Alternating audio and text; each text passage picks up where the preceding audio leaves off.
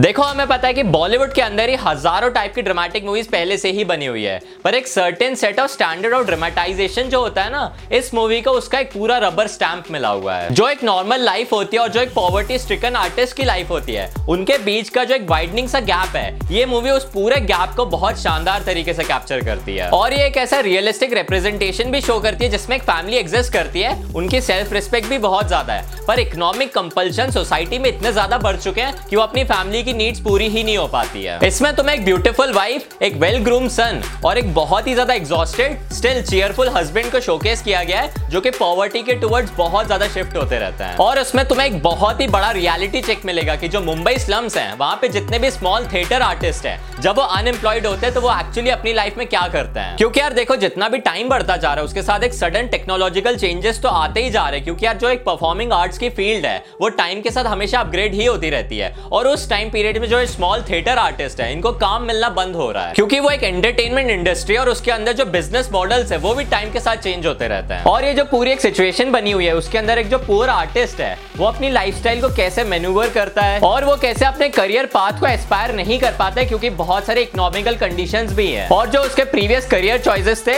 as well as the mad race of civilization ये सारी जो प्रॉब्लम्स और स्टिग्मास हैं, वो सारा इस मूवी में शोकेस होता हुआ दिखता है। ब्रीफ में बताऊँ तो it is a very short film इसका पूरा जो एक मेन प्लॉट है, उसी पे पूरा फोकस किया गया और उसका कोई सब प्लॉट नहीं है। बिल्कुल भी मतलब मूवी डिविएट होते हुए तुम्हें नज़र नहीं आएगी। एंड मैं इस मूवी में स्टार्टिंग से लेकर एंड तक बिल्कुल भी बोर नहीं हुआ हूँ। ऑन स्क्रीन तुम्हें राजपाल यादव का ही कैरेक्टर देखने को मिलेगा मोस्ट ऑफ़ द टाइम उनका नाम रहता है शिवा इस मूवी में। वो एक्चुअली अपने एक्टिंग करियर को ही एस्पायर करना चाहते हैं, पर बिकॉज़ ऑफ़ मेनी कंडीशन उनको कहीं भी जॉब नहीं मिलती है, इसलिए वो आसपास के छोटे मोटे काम करते हैं। और तुम्हें पता है कि Rajpal Yadav was a very biggest as well as the perfect selection for this movie क्योंकि यार हम उनको बॉलीवुड में हमेशा से देखते आ रहे हैं। उनको बहुत ही ऐसा रेयरली होता है कि यार उनको एकदम मेन रोल दिया जाता है। अपार्ट फ्रॉम इट उनको बहुत ज़्यादा ऐसे साइड कैरेक्टर्स की तरह ही ट्रीट किया जाता है आज की डेट में भी।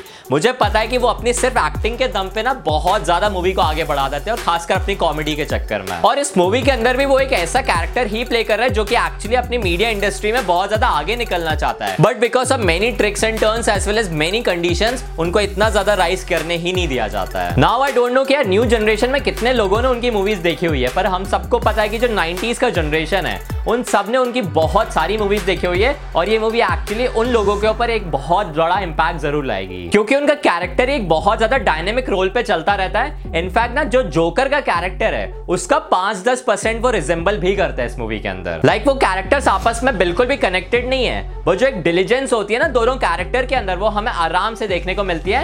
इनफैक्ट डायरेक्टर ने भी उस कैरेक्टर को बहुत शानदार तरीके से यूटिलाइज किया है। It is definitely an entertaining masterpiece movie जो कि अपने एक ही छोटे से प्लॉट को बहुत ही अच्छे स्ट्रीमलाइन मोशन में आगे बढ़ाती रहती है। एंड अदर देन दिस बहुत सारे लोगों को ना इस मूवी के टेक्निकल एस्पेक्ट से बहुत ज़्यादा प्रॉब्लम हो भी रही थी।